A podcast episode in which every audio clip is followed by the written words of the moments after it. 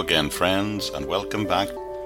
And we're well into our series I've entitled sixty-six Books, sixty-six short podcasts, each of which that give a quick overview of the sixty-six books of our Bible. And today you've reached the book of Romans, a book of the righteousness of God.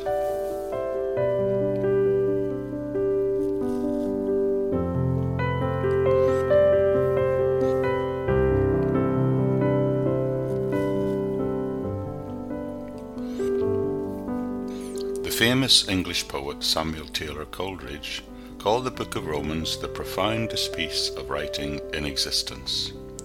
Martin Luther thought it was the main book of the New Testament. There is common agreement that it is without doubt a theological and an intellectual masterpiece.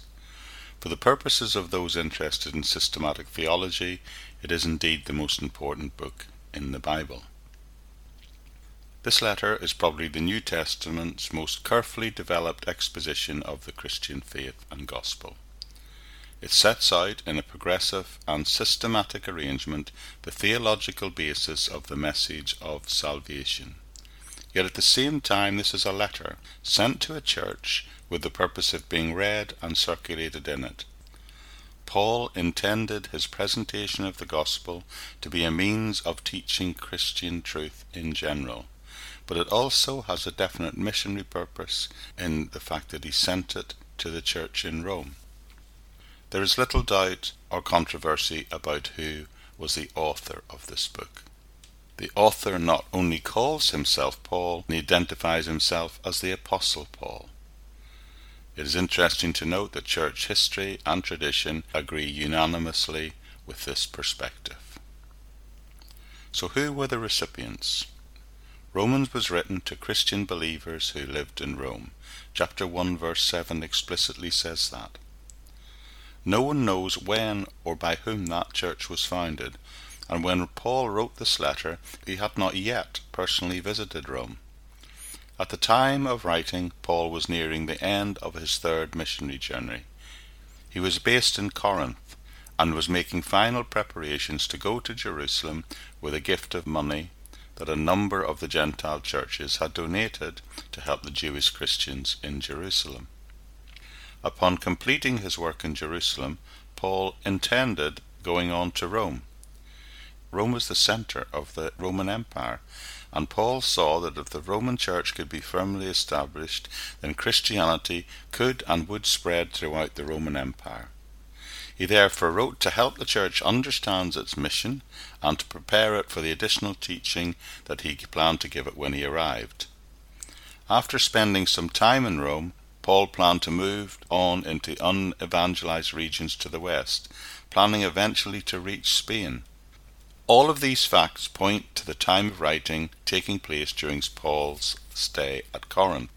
He did this for three months towards the end of his third missionary journey. February A D fifty-seven is recognized by many as the probable accurate date. It is evident from the text that some segments address Gentile Christians and other parts address Jewish heritage Christians. Chapters two, four and the final list of names in chapter sixteen include the names of several people who are Jewish. On the surface it does not appear that there seems to be any specific internal problems that occasion the writing of this letter. However, there is some indication in the letter that the believers in Rome at least needed to be encouraged to live in harmony. The subject of the book, the message of the book is righteousness. The message is God is righteous, righteous to justify, to sanctify, and to glorify, both Jews and Gentiles, and he does this always by grace. Thinking about the structure of this book, the literary structure of Romans is that of a letter. The format of most ancient letters were very straightforward. There was a greeting, a thanksgiving, a prayer, and then the main body of the letter, and then a final personal greetings and benediction. Paul follows that general pattern here. In chapter one, in the first seventeen verses, he introduces himself and his subject.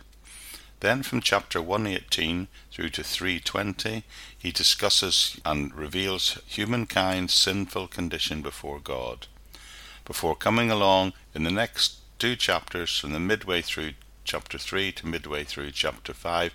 He points out the way of salvation. Then in chapter six through to eight, he discusses the way of living that out, the way of holiness. He then takes a little bit of a segue in chapters nine to eleven and discusses and deals with some problems in the minds of believers concerning Israel's present and future role in events.